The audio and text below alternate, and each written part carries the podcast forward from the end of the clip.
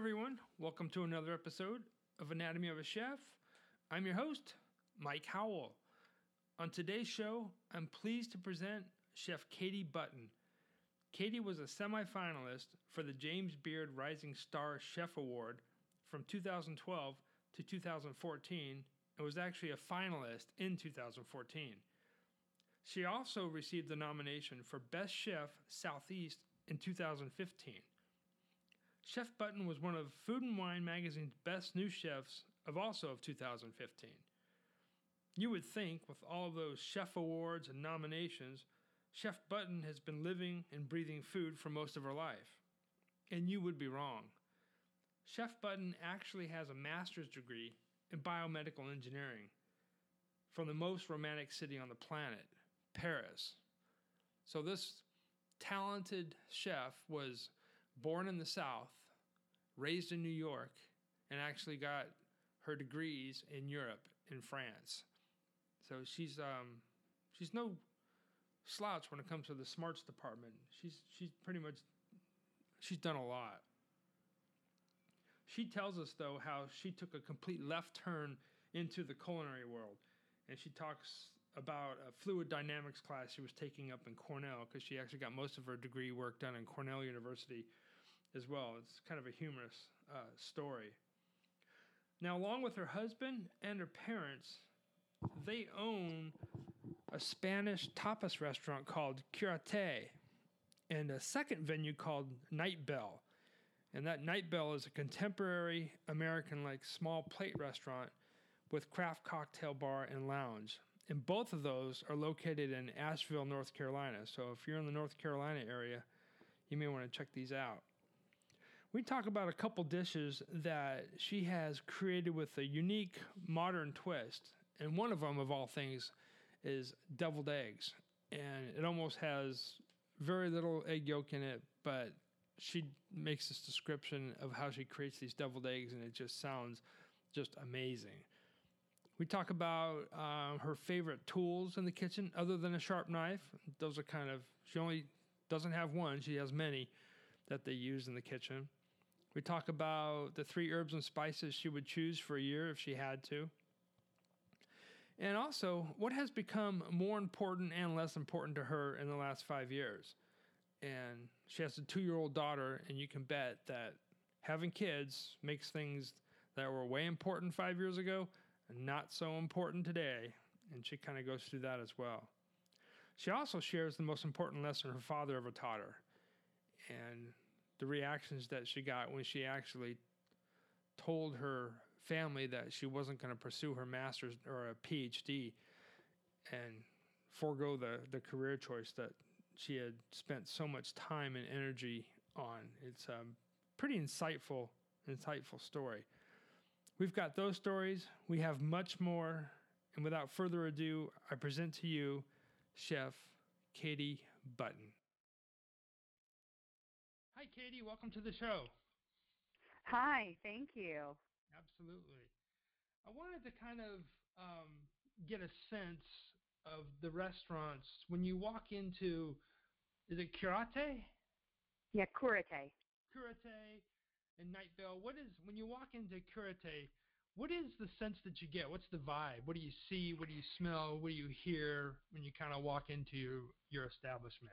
Absolutely. Well, it's really um, it's really energetic. Um, when you first walk in, you know, you walk into a space that's our got our kind of vermouth bar concept and jamoneria with the Spanish hands hanging, and you come into like a high ceilinged bar space with a lot of people and um, sounds of chatter and people cooking because right around the corner we have a large open kitchen. So you um, you know you you kind of feel that and the energy from the kitchen and the bar um, are filling the space and making it I think feel fun and exciting and warm. Oh, that's awesome.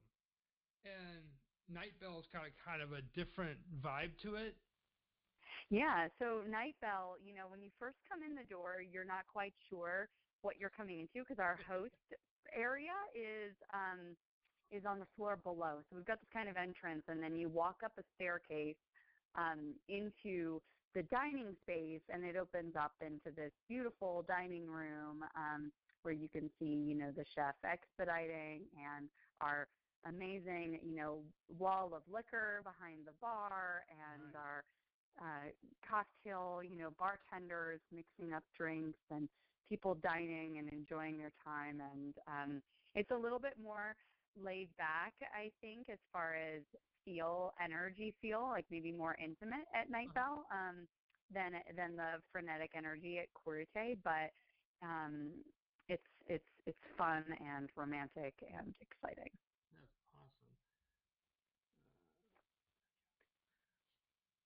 You, I, I was kind of reading some some um, other interviews and stuff about about the restaurant, the Night Bell and stuff, and you said that um, Night Bell gives you the opportunity to kind of serve modern twists on classic American bar food.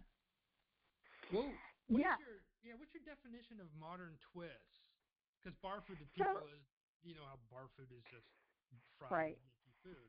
Yeah, yeah, yeah, yeah. And you know, I mean, I have to say, at, at Night Bell, we're doing much more than just bar food. It's a you know full restaurant um, Mhm. dining experience where we have fun with local ingredients and focus on kind of regionally sourced um, Appalachian cuisine. And we change our menu really frequently, but there's a core set of our menu that are these kind of uh, our version of bar snacks. Like, for example, um, our deviled egg is nothing like the typical deviled egg that you would get. Instead, we take uh, corn and we cook it down into this wonderful like corn puree, and then whip the corn puree into um, whipped egg yolks, and we Oh, make this hot, light, fluffy corn sabayon that then we're serving on top of um, uh, some cured local trout. And um, we serve it in like an egg cup, so it's like an eggshell with the top cut off, um, with a little bit of trout roe and the traditional, you know, uh, paprika. We use Spanish paprika because I love pimenton, Spanish paprika, and um, and you get and you eat your deviled egg with a spoon. So it's it's all the components of a deviled egg, but um, totally rethought. And then yeah. another example would be like a Caesar salad. So you wouldn't think of a Caesar salad as being a bar snack. Um, and we were thinking, well, how do we make that um, be edible with your hands and in a couple of bites? Um, so we we take jicama and we slice it thin into these rounds and use jicama as like a crisp, uh, refreshing vegetable. And we Mhm. slice it really thin so that you can fold it like a taco shell, and then we fill that taco with the Caesar salad or the the jicama shell with a, a Caesar salad with a premium Spanish anchovy and you know, I mean, it's kind of a nod to the fact that the Caesar salad was created in Mexico, and Mhm. you know, you know, you you pick it up like a taco and eat it in a few bites, and it's it's wonderful and surprising. That that is so clever. How did you how did you come up with something? How did you come up with that with the using the jicama as a as the shell? Were you just kind of playing around with stuff, or No, I, I honestly I can't take like 100% credit working at uh, working at working for Jose Andres. You know, I, he he would use and also um, working at El Bulli in Spain for Ferran Adrià. You know, both of them would use this technique of. I mean, I think Jose learned it from Ferran. This technique of slicing fruits or vegetables super thin, so that then you could fold them into Oh, little raviolis or purses or something they uh-huh. weren't doing tacos, but the idea and the technique is the same. And so um, it just came from my past of, you know, I think we're a sum of all of our experiences on what we create. Absolutely. So yeah. I usually just, you know, random thoughts into your head from past things that you've seen or eaten or cooked, and um, and that's what kind of ends up on the plate.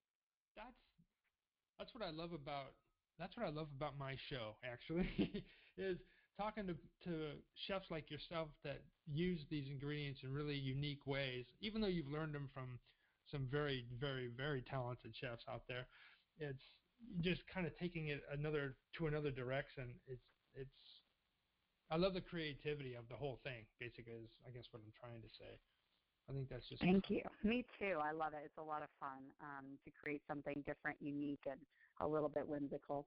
Yeah.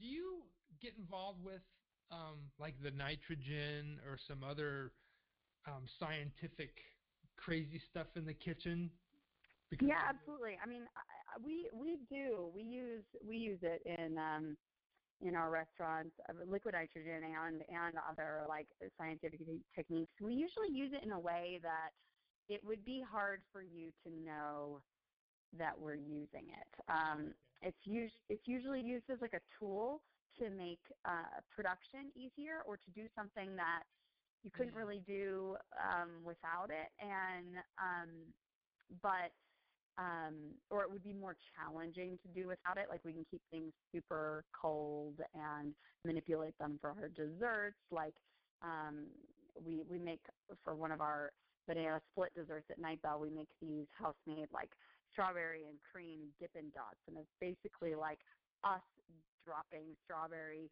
puree into liquid nitrogen. It makes these little frozen um, spheres, you know, and it's a cool texture and technique when you eat it in a dessert. You know, it's refreshing and delicious, but um, you might not necessarily know how we were able to do that. And um, yeah, the same thing goes with, I mean, uh, using sous vide techniques or um, whipped cream siphons. I mean, we use them to uh, sometimes make our lives easier in service. Like, uh, for example, we can hold a beurre blanc, like our dipping sauce uh, for hush puppies, which is pretty much a beurre blanc, which is a sauce that's packed with a lot of butter and um, just barely emulsified. It's like holding together, you know, uh, it wants to separate because of the amount of butter in it, and then we use um, uh, we we put it in these whipped cream siphons and hold them hot that way, and it it keeps the emulsification longer Oh, um, for service. So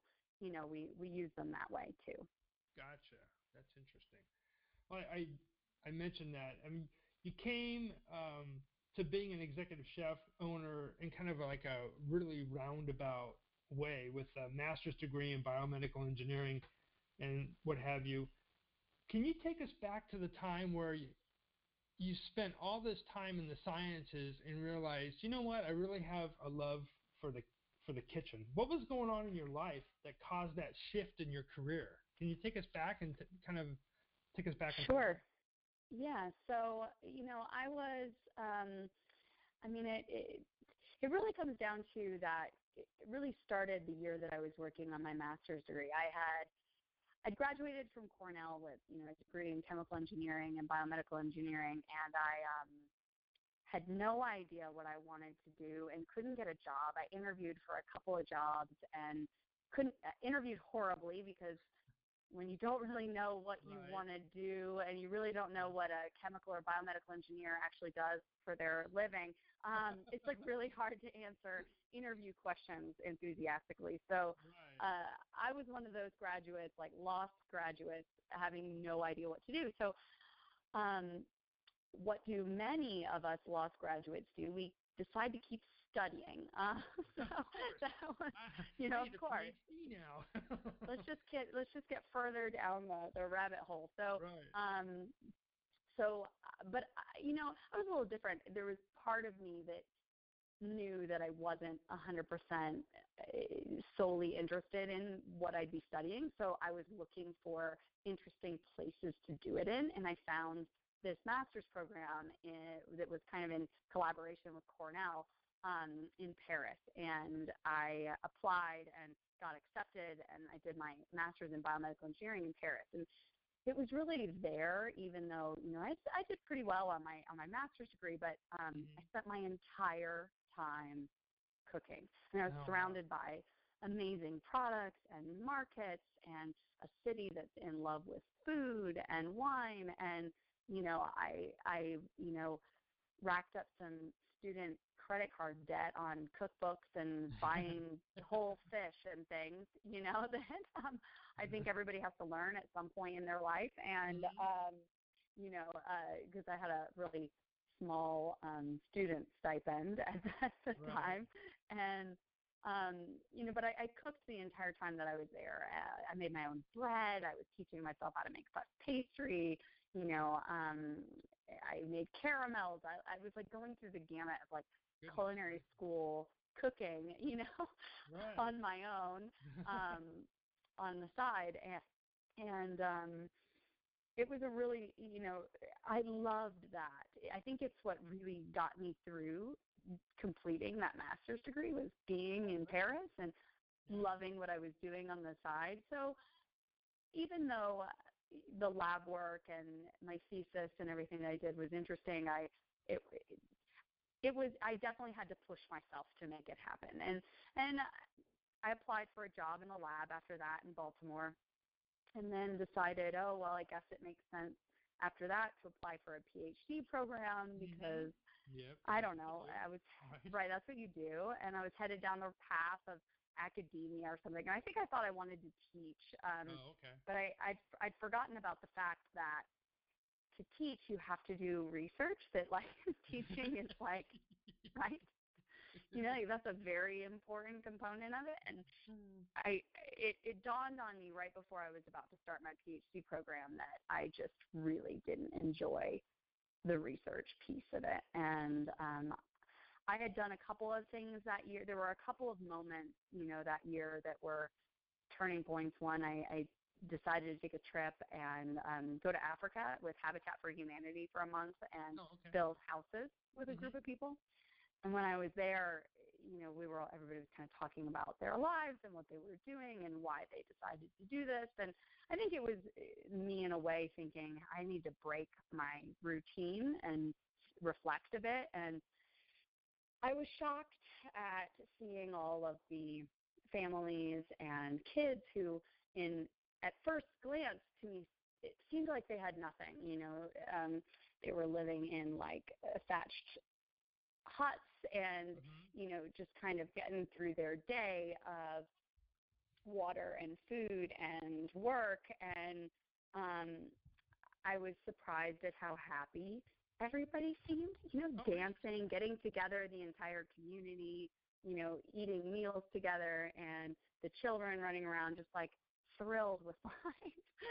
and and I thought, "Oh my god, I've had every opportunity in the world you know, to do whatever I wanted to do. I went to college. I had the opportunity to get a master's degree. I could, you know, I had really every opportunity um, to be happy, and I hadn't found it yet. And um, it, it dawned on me that I had been profoundly unhappy for the past couple of years, and Oh, just kind of using cooking as a way to um, Cope. get me through it. So Yeah. yeah.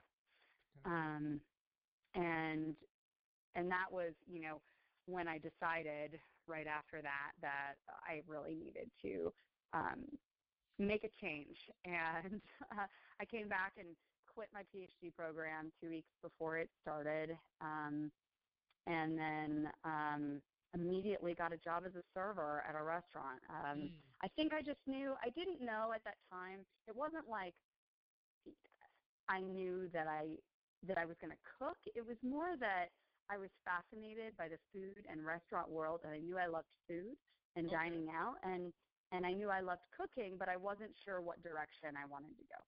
Gotcha. And I um I I kind of pulled out the the Zagat guide um, in in uh, in DC and was flipping through the top restaurants and then going around with my resume, you know, looking for a job. Um, Oh, okay. really anything and you know they're reading my resume and has absolutely no restaurant experience or, or, What are you or doing here, profession- kid?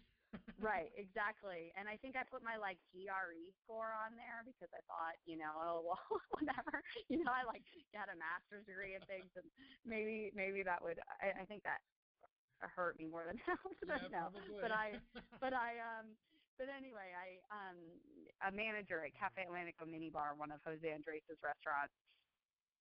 They had a really amazing way of testing people who walked in. The first thing they would do when you walked in with your resume, instead of just leaving your resume and you leaving, they would Uh-huh. hand you a test. They'd hand you a test. And you know, I saw a test and I was like, "Oh my god, a test! Awesome! I have taken tests for a long time." Um, I can do this. Yeah. Right. So I started filling out the test, and they had a whole section on food knowledge and wine knowledge, which you know I I um I aced because I'd just been so fascinated by Uh-huh. that and loved cooking. I didn't do so well on the restaurant terminology section, okay. but you know I think he saw something, knew I was um passionate about food and decided to give me a chance. And that was kind of the beginning of my restaurant career. You probably saw that you were teachable too.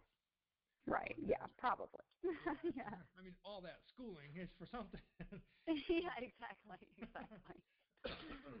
the um why did you the sciences did you pursue it because it was easy or because you were interested in the sciences back in high school?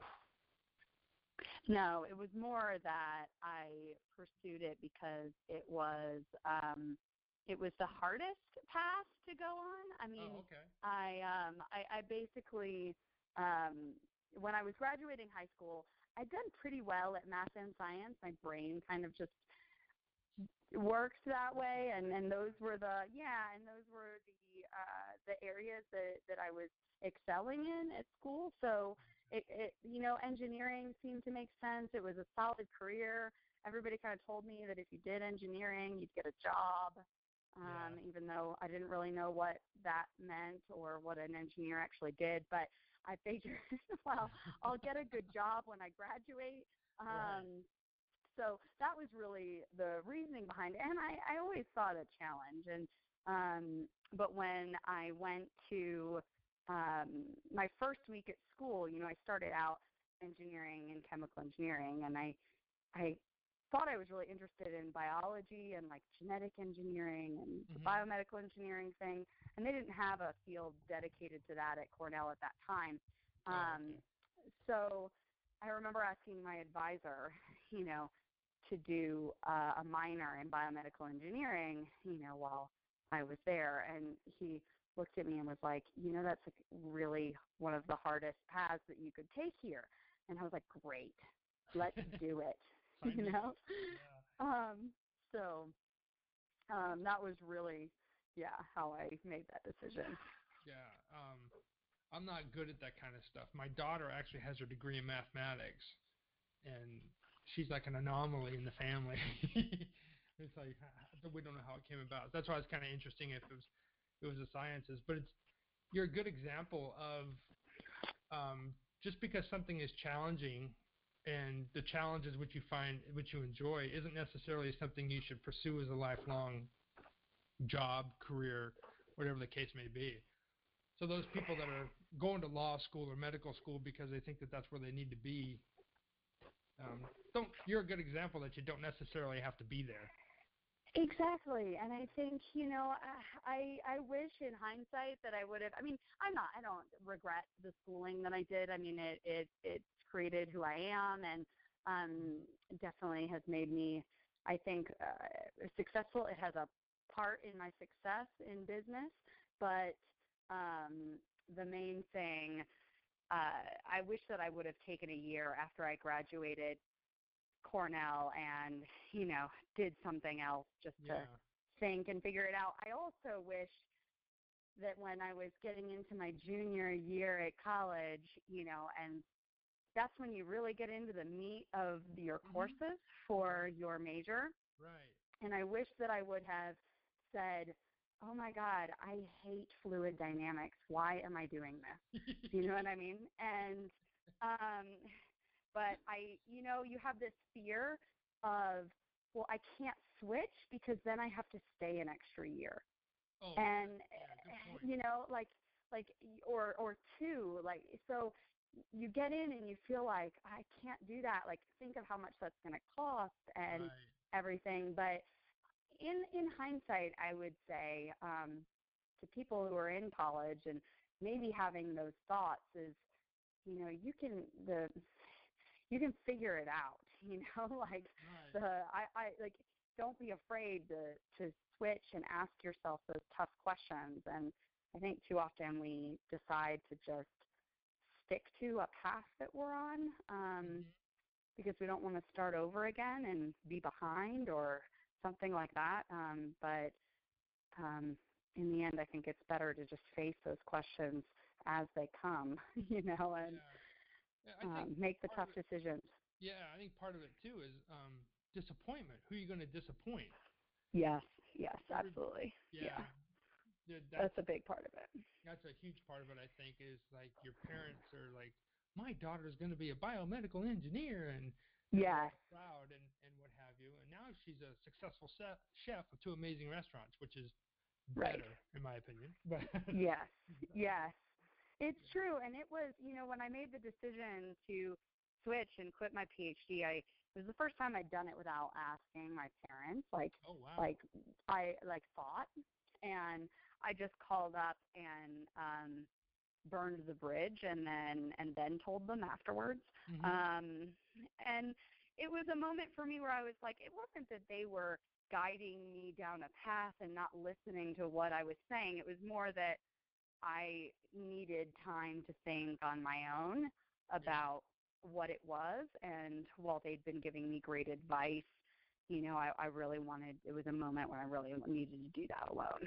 And um they really i think it shocked them. It was hard for me when i first was working as a server you know to go back to my friends who were in law school or medical school or um you know and working in investment banking or you know, um, moving up to buyer in a big clothing de- uh, department store, and you know, things that were going on um, in their lives professionally. It was really hard for me to say, to go from saying, I'm starting a PhD in neuroscience and watching everybody's reaction about, oh my. God, that's amazing, to I'm a server at um, a restaurant in Right. DC, you know, and there's nothing wrong with that. You need those jobs and things, those those stepping stones to get where it was a very important stepping stone for me to get where I am.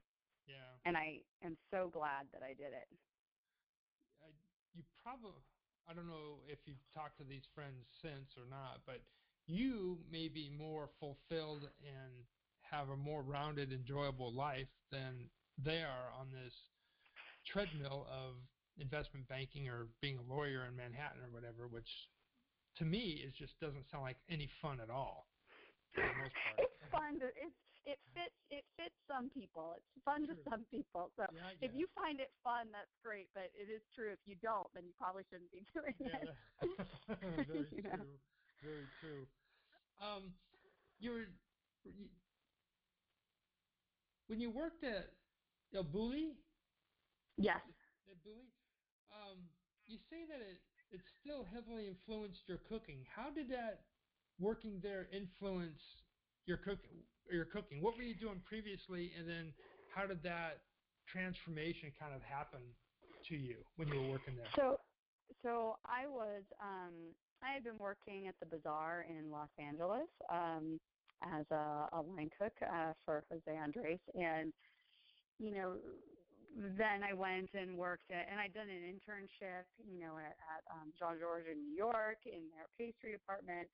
Um, but when I went to work at Bulli, it was really, I was, you know, I showed up as an intern, and the other interns or stages who were working there um, at the time, I mean, they were a lot of them were chefs of their own restaurants or had been cooking for years, and you know, this was um, a dream of theirs, and uh, I definitely felt like the person with the least amount of professional experience in the industry. So uh, I had a lot to um, I don't know, live up to or compensate for or or you know what I mean or prove I wanted Uh-huh. to prove myself, I guess in some way and um I worked really hard when I was there and you know, I realized it took the fear out of it because I realized that as long as you are passionate about it and driven and hardworking and paying attention to details and you follow instructions, it was just the perfect environment for me oh, cool.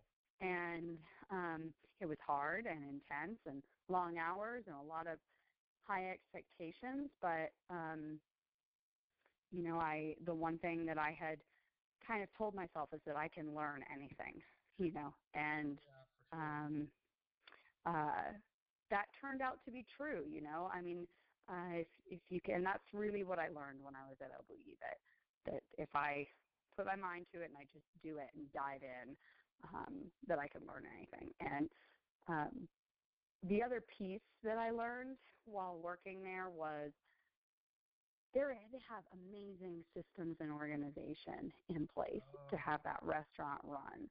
Um, it was awesome to work there because you got to see how the machine operated. They had, you know, I don't know, the sous chefs and the the head of each kind of station in the uh-huh. restaurant in the kitchen. They were salaried people who were returning year in and year out, but everybody else, everybody who was working there, they were all brand new interns and stages each year. Oh. So it was like opening a brand new restaurant and they would do it with a new menu and it was it was just um incredible to see how their systems and organization um made that work right. you know it, it didn't it left nothing to be questioned or um you know the recipes were super precise and um easy to follow um and it just it just really changed the way that I thought about restaurants and organization and it's helped me as a business owner and chef at organizing our own kitchens in both of our restaurants. Do I don't recall. Did you attend culinary school or no? No, I did not. Yeah, I had I you know when I switched careers it was like, "Oh my god, I've done so much school. Can I you know Right. Yeah.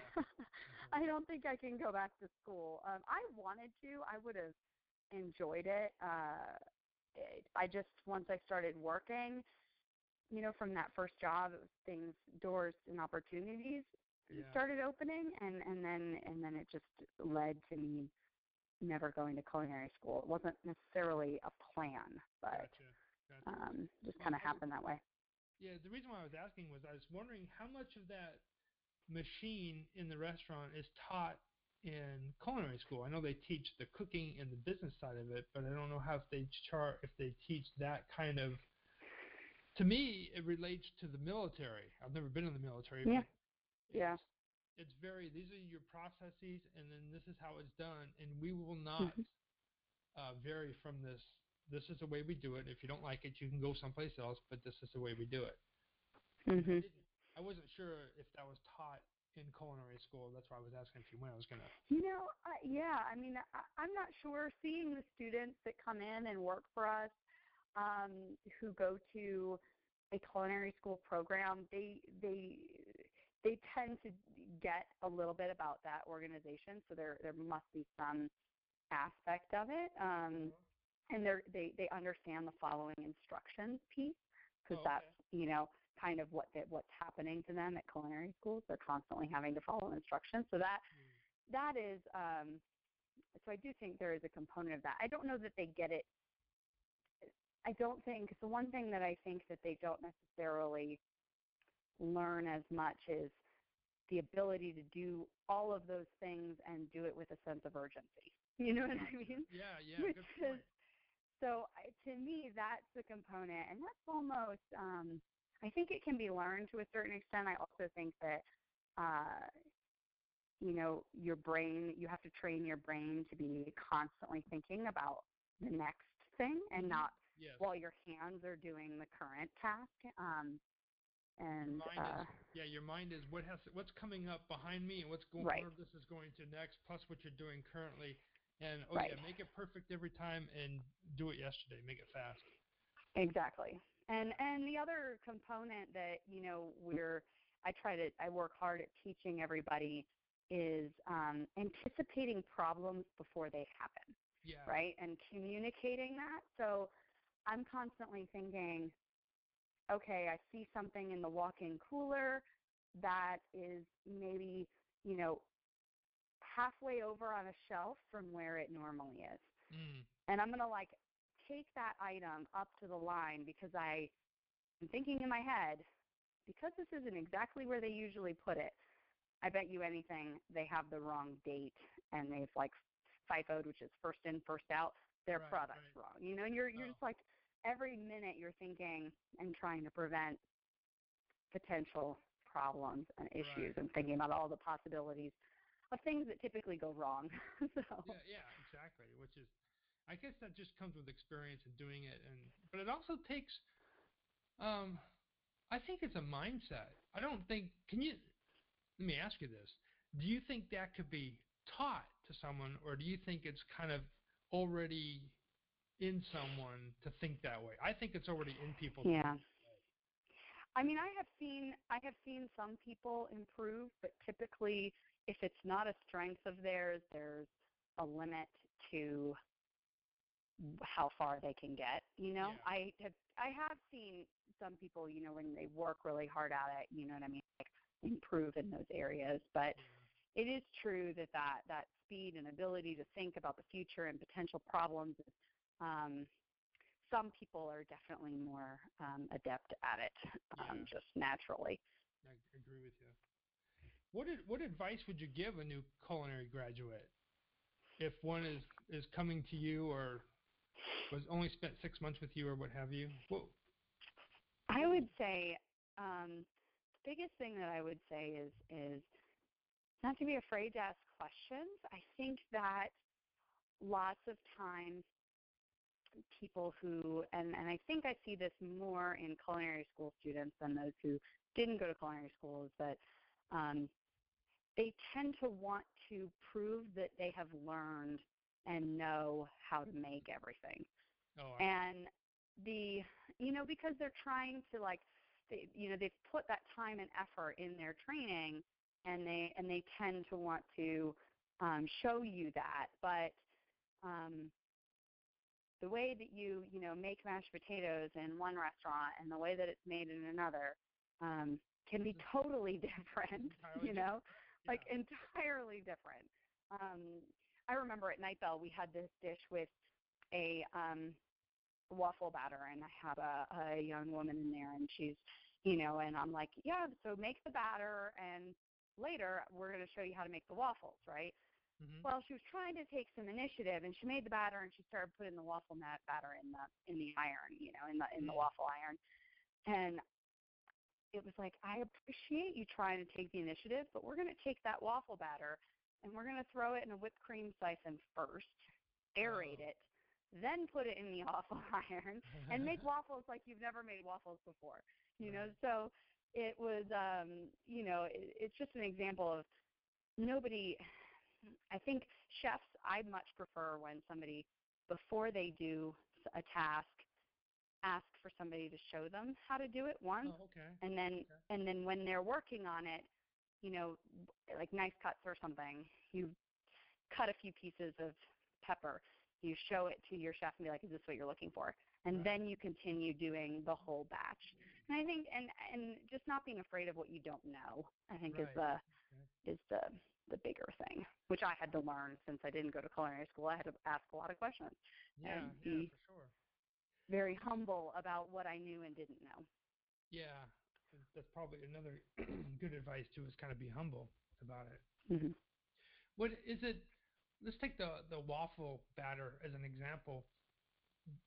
If you were to say to the person, make the batter, typically, ha- excuse me, goodness, hey, you make the batter, and then run it through. Then we're going to whip it, and then we're going to make the waffles. Um, I guess even if you told them that, they probably still wouldn't do the process as They wouldn't do it no because they need to they need to see it once. Gotcha. Okay. You know that's that's the important point is that um, you need to wait, ask, and see it first if it's something new. You know, Yeah. so um, um, the an executive chef like yourself, if someone, I guess the only, I mean, a capable new hire would be able to watch you do it once or twice and be able to execute it right, as you wish.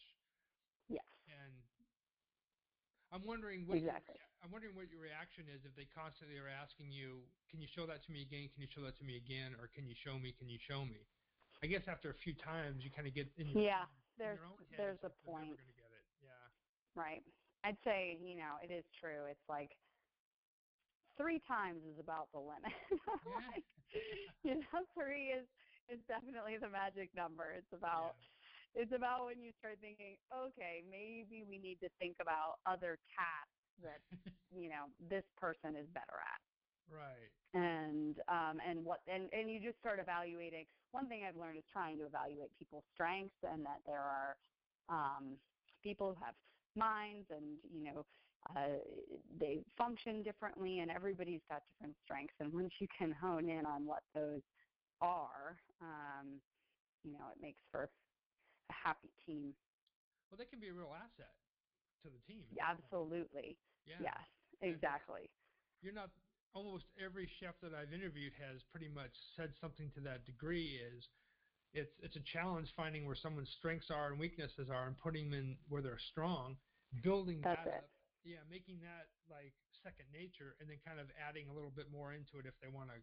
This is a, a career. That's exactly it you know, yeah I think that's a it's a great way to to kind of move things along. So I was kind of um, curious. Other than a sharp knife, what kitchen tool can you not live with, and why in the kitchen? Um, I mean, in my uh, there's so gosh, I've got so many. You're gonna make me pick one. Well, no, no, no. Um, You can rattle them off to me. Tell me what they are. okay, so um, some of my favorite things in our restaurant kitchen are um, one is our, I mean, our cryovac machine. We use that. It's like a vacuum sealer, you know. We use that a lot for everything. I mean, it really helps us keep things organized and tidy and um, you know, when we freeze them, we can freeze stocks and things like that in nice little uh, tidy packages and Mm. um, it protects the products and it's amazing. So that's a big one. Is Another cryo- one, I'm sorry, you said cryovac. cryovac. Okay. Yeah. And then it's like a vacuum sealer basically, um, but it pull it pulls a vacuum, you know, out of a plastic bag and then Right. seals it shut, you know, with whatever product you have inside. Mhm. And then another one would be our um, Genji. Uh, um, it's like a Japanese. It's called a. Uh, it's a Japanese um, uh, can opener. It's called a, a. Genji can opener. It's the best can opener in the world. I mean, I want to throw out every other can opener um, that exists uh, in the whole world. Oh, and it's it's a manual one. You know, it Uh-huh. doesn't have any mechanism or wheels or anything, but it is super heavy duty. It's really easy to use and it's super easy to clean. Um, uh, and they never break. So um, How do you they're spell I think it's G A N J. I think it's an I or it's a Oh, Y. okay. I'm not sure if it's G A N G G A N J I or Y. I'm not, I'm not okay. sure which the I'll last check it out. letter is, but I'll try to Okay. link it in the show notes. That's kind of cool. Interesting. Okay.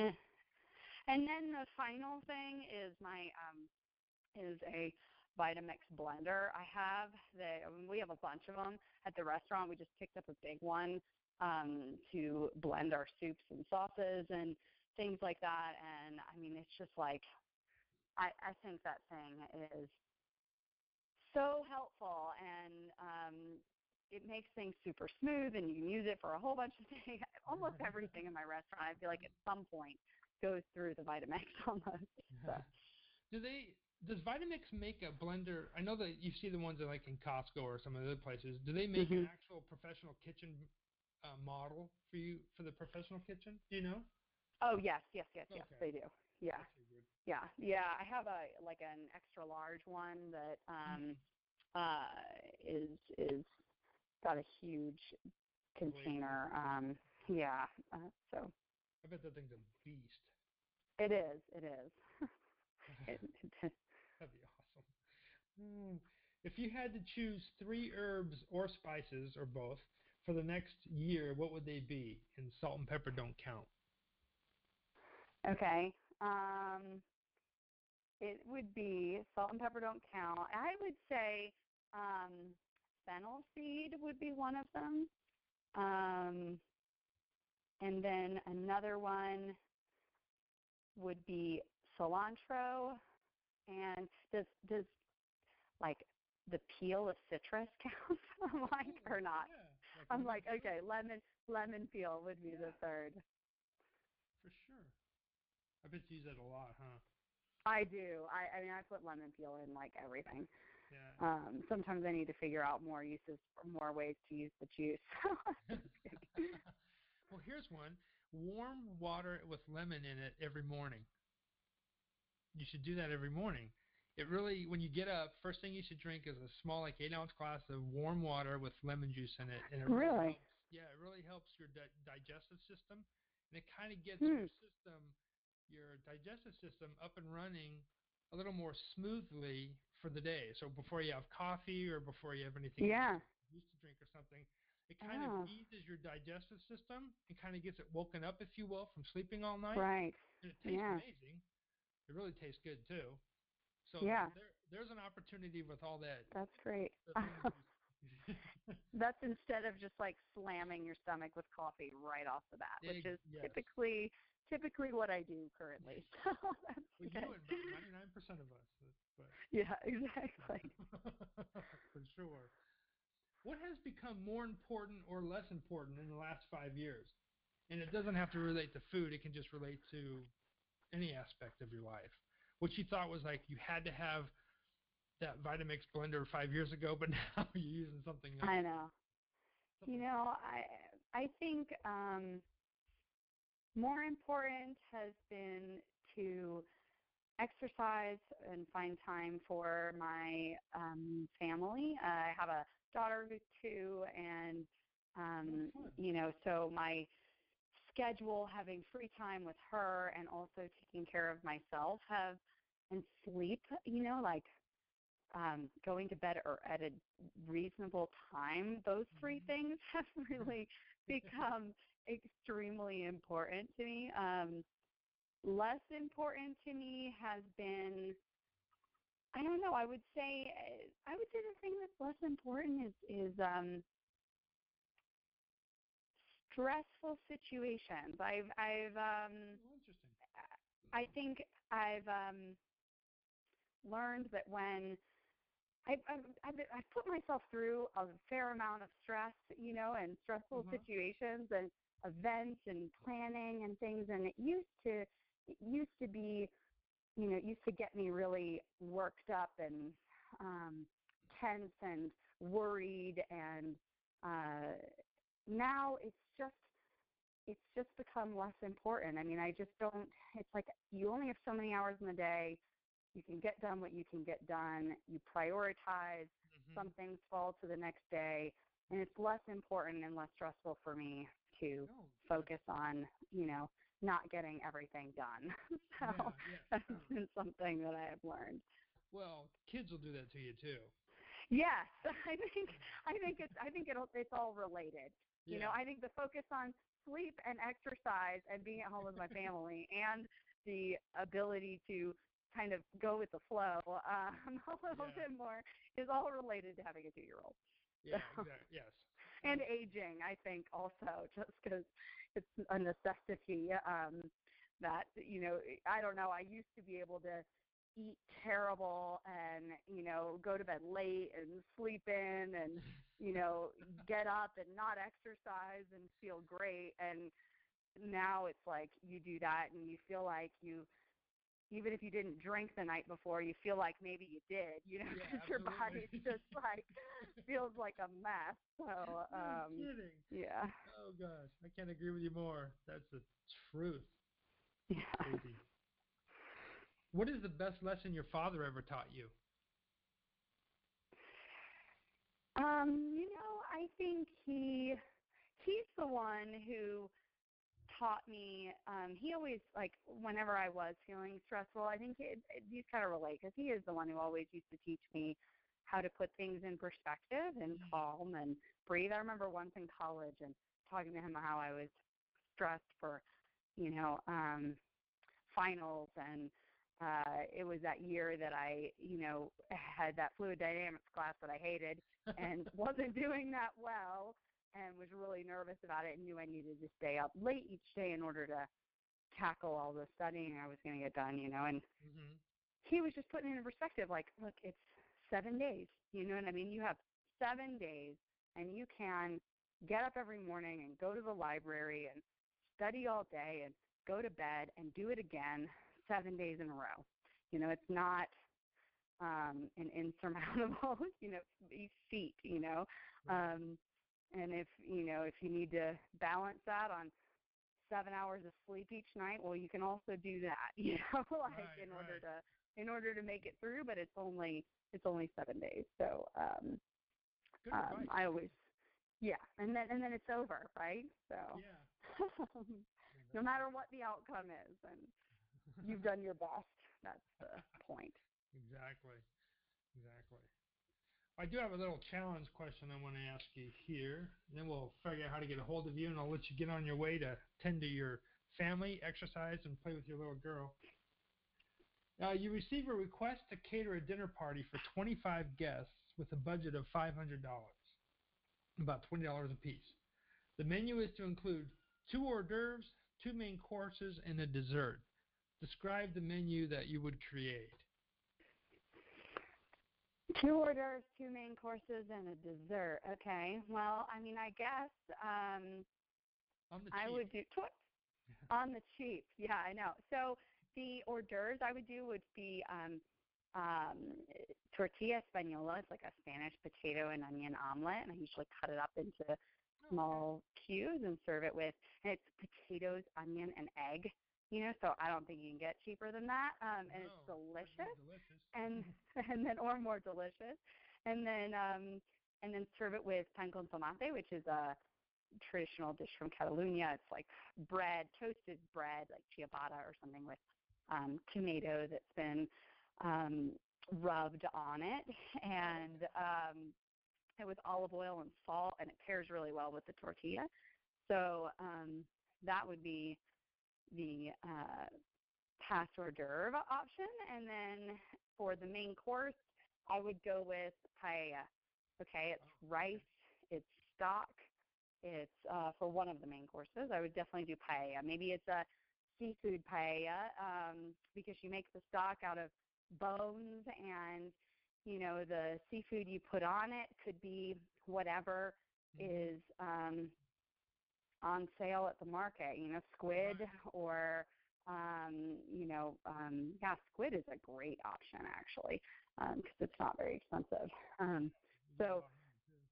you get a lot out of it. Uh, so a squid, a squid and squid ink paella, I think, is where we would go.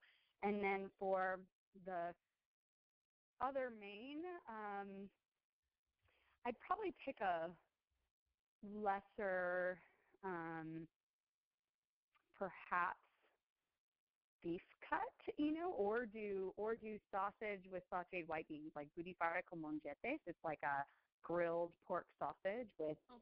sautéed white beans um, Okay.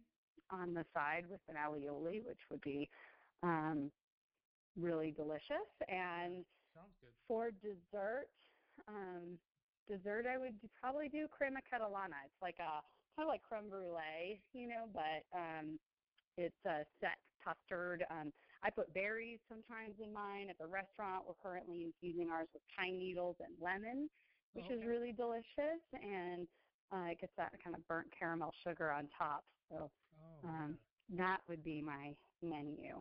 that would be awesome. Sounds delicious. How can my listeners get in touch with you if they want to find the restaurant or come visit you in the restaurant or even follow you on So- the social media? Absolutely. So on social media, on like all channels, Facebook, Instagram, or Twitter, my handle is Chef Katie Button. And then our um, company website, or with both restaurants, is heirloomhg.com. So that's, that's heirloom as an heirloom vegetable, and then HG for hospitality group. Dot com, um, and you can find Curate and Nightbell there. Perfect. Perfect. Katie, thank you very much for coming on. I appreciate it. Had a great time. It was a wonderful meeting you. Um, good luck in service tonight and have a great weekend. Thank you so much. I appreciate your time. Take care. Thank you. Bye-bye. Bye. Be sure and visit us at aoachef.com for all the show notes. You can follow me on Instagram, Twitter, and Facebook at AOA Chef. Thanks for listening, and we'll catch you next time.